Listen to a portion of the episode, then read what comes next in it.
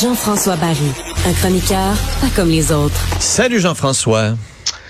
Bon début de journée, Philippe Vincent. Commençons avec le golf. Nick Taylor, qui a brisé la malédiction canadienne à l'Omium du Canada.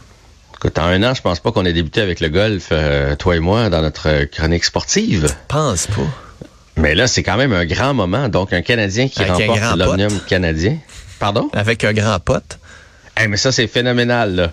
Euh, je vous raconte donc comment ça s'est passé. Donc, depuis 1954 qu'il n'y a pas un Canadien qui avait gagné l'Omnium canadien. C'était Pat Fletcher, le dernier.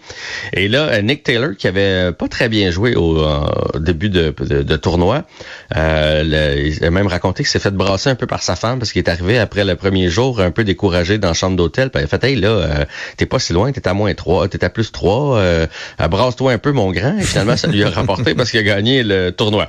Donc, il a remonté tranquillement. Faut dire qu'il y a quelques joueurs qui se sont accrochés. Et hier, a fini par prendre la tête. Il a même fini le 18e trou. Il a réussi un birdie qui l'amenait à moins 17. Les autres étaient donc à moins 16. Donc, là, dans sa tête, il remportait le, le tournoi. Et là, il y a un golfeur qui suivait, qui a réussi un coup phénoménal sur le 18e, qui a réussi à être égal à Nick Taylor. Et là, il y a eu prolongation. Une heure de prolongation. Donc là, ça, c'est des trous. Et tant qu'il n'y a pas un joueur qui réussit à faire un score meilleur que l'autre, ça se poursuit. Il y a même un coup où euh, son adversaire, là, il a mis de la pression en faisant un birdie. Il a répliqué avec un birdie, Nick Taylor. Et euh, donc, le trou gagnant, le pote dont tu parles, il s'est retrouvé sur ce, sur ce trou-là. Son adversaire est en bonne position pour un birdie. Et lui avait un pote le plus long de sa carrière. Imagine-toi donc. On dit c'est euh, 720 pieds. Euh, c'est tout ça que j'ai lu. En tout cas, un méchant Oh, pote, là. Et c'était pour le Eagle. Là, Ça, un Eagle, pour les gens qui connaissent pas le golf, c'est deux en dessous de la normale. Et il a réussi ça. Écoute, la, la 72 frénésie pieds, ouais. J'ai-tu dit 120, moi j'ai ajouté un zéro? Ouais. en le disant, en le disant, j'ai fait, oh là, t'exagères, mon grand, là. Je savais qu'il y a un 7 puis un 2, là, mais il y a peut-être un 0. Je comprends pas trop le système américain de, de distance. Ah, Pas bon d'un pied. Euh, 720, c'était beaucoup. 72 pieds, le plus long de sa carrière. En tout cas, ça a été une très, très belle victoire et c'était sa troisième victoire, mais sa plus importante euh, à vie sur le circuit de la PGA. Et c'était beau de le voir hier. Tu sais, il y en a qui s'habituent à gagner à un moment donné, tu sais, des Rory McIlroy, que ça, tu vois qu'ils sont sont contents, mais pas comme lui. Là. Hier, il est arrivé de parler de sa femme, ses enfants, de ce qu'il est en train de vivre. Puis tu sais, tout, euh, tout il a lâché, là, les larmes sont montées, c'était vraiment beau. Et est-ce que tu as vu les images de son, euh, son compatriote, euh, ami, joueur de golf aussi, avec qui il passe beaucoup de temps, qui s'appelle Aiden Edwin? C'est lui qui s'est fait frapper par un garde de sécurité Stop. parce qu'il disait, hey, du public, ça, on en veut pas. plein ça. Lui, dans le fond, il avait terminé et donc il s'est changé. Euh, il était en, en hoodie euh, avec une paire de culottes. Là, il a l'air de toi puis moi qui regarde euh, le golf euh, sur les lignes de côté, mais dans le fond, il encourageait son chum. Mais personne ne le sait qu'ils passent beaucoup de temps ensemble, ces deux golfeurs-là. J'imagine qu'ils voyagent ensemble souvent, etc. Et là, aussitôt qu'il a, qu'il a réussi ce long pote, son réflexe c'était de partir en courant pour venir le serrer dans ses bras. C'est un, c'est un bon body. Mais il y a un gardien de sécurité sur le bord du verre qui a vu ça. Il est allé le plaquer, mais le plaquer, là, comme Rakto Goudas avec euh, les Panthers ou comme un joueur des Alouettes sur la ligne offensive. Il s'est pas rendu à son coéquipier. Je vous le dis tout de suite. Bref, euh, c'est un moment cocasse, mais une belle victoire pour Nick Taylor. Bon, il y avait du tennis à Roland Garros aussi et Novak Djokovic est maintenant seul au monde. Il est seul au monde. Euh, tu sais que je l'aime pas. Hein? Puis écoute, j'ai regardé encore les images hier. Il y a quelque chose de fake puis d'arrogant en lui. Reste que euh, statistiquement, le meilleur. C'est le meilleur. Non seulement ses 23 titres majeurs, parce que hier, c'est ça qu'il a réussi à faire à Roland Garros. Donc, il était à égalité avec Nadal à 22 titres majeurs. Ça, c'est les quatre grands tournois, là. Wimbledon, euh, Roland Garros, les États-Unis et euh, le, les- le tournoi d'Australie. Euh, donc, il était à 22 euh, et il voulait évidemment prendre la tête et il a réussi donc hier avec cette euh, victoire en trois manches contre Casper Ruud, euh, son 23e titre mondial. Ne vous en faites pas, Na- Nadal est pas fâché, il l'a même félicité immédiatement sur euh, les médias sociaux. Puis tu sais, on dira ce qu'on voudra. Moi, j'ai beau le trouver euh, pas sympathique, il y a tout. Mm. Tu sais, il est, Il est bon sur la terre battue, il est bon sur le gazon, il est bon sur le synthétique, il a gagné partout. C'est Il y a la force, il y a l'agilité, il y a la technique. Il y a la santé aussi, parce que contrairement à Federer et Nadal qui ont eu des petits problèmes de santé à gauche et à droite, tu sais, jamais t'entends dire euh, je vais prendre six mois de pause parce que euh, mon genou suit pas ou tu sais, il y a vraiment il y a vraiment tout présentement.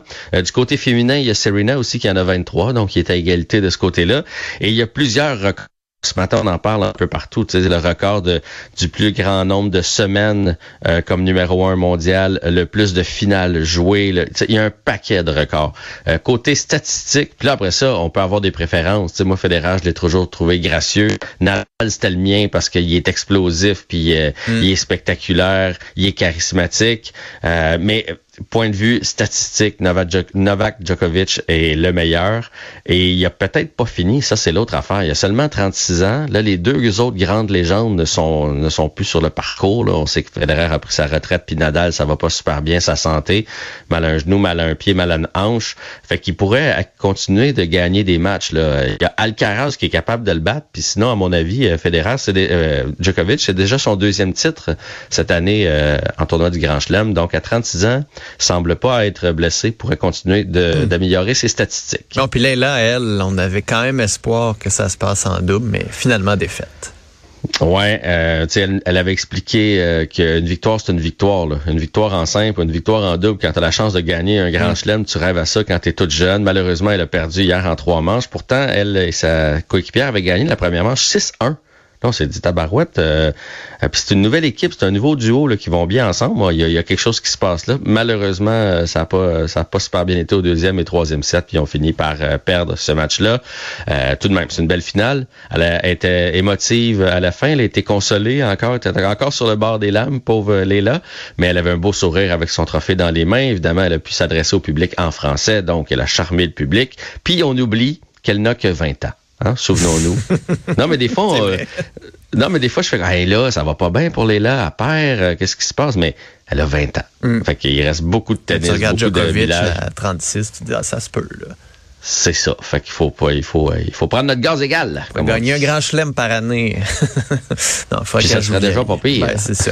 euh, tu veux me parler des Jets encore, un autre joueur qui veut s'agresser son Canada.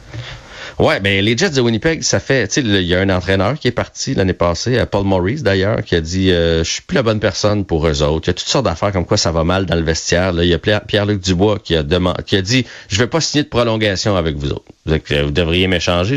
à long terme, quand je vais tomber joueur autonome, il n'y a aucune chance que je reste ici. Et là, Connor Hellebuck, qui est leur gardien vedette depuis des années, qui est un gardien qui va faire saliver plusieurs directeurs généraux, a aussi dit, plusieurs directeurs généraux, pardon, a aussi dit, euh, je vais pas signer avec vous autres. Quand mon contrat va être fini, je m'en vais. Moi aussi, je veux quitter les Jets. Fait que je sais pas qu'est-ce qui se passe là-bas. Euh, on parle d'un mauvais vestiaire, de mauvais leader, mais je pense qu'on devrait faire un grand ménage puis repartir ça euh, à neuf. Et peut-être, ça fait longtemps que Cheval Deoff, le directeur général, est en poste. Peut-être que c'est le temps aussi d'un petit changement parce que visiblement, la culture des Jets, ça va pas du tout. Jean-François, je te souhaite une bonne journée. À vous aussi, mon cher. Salut.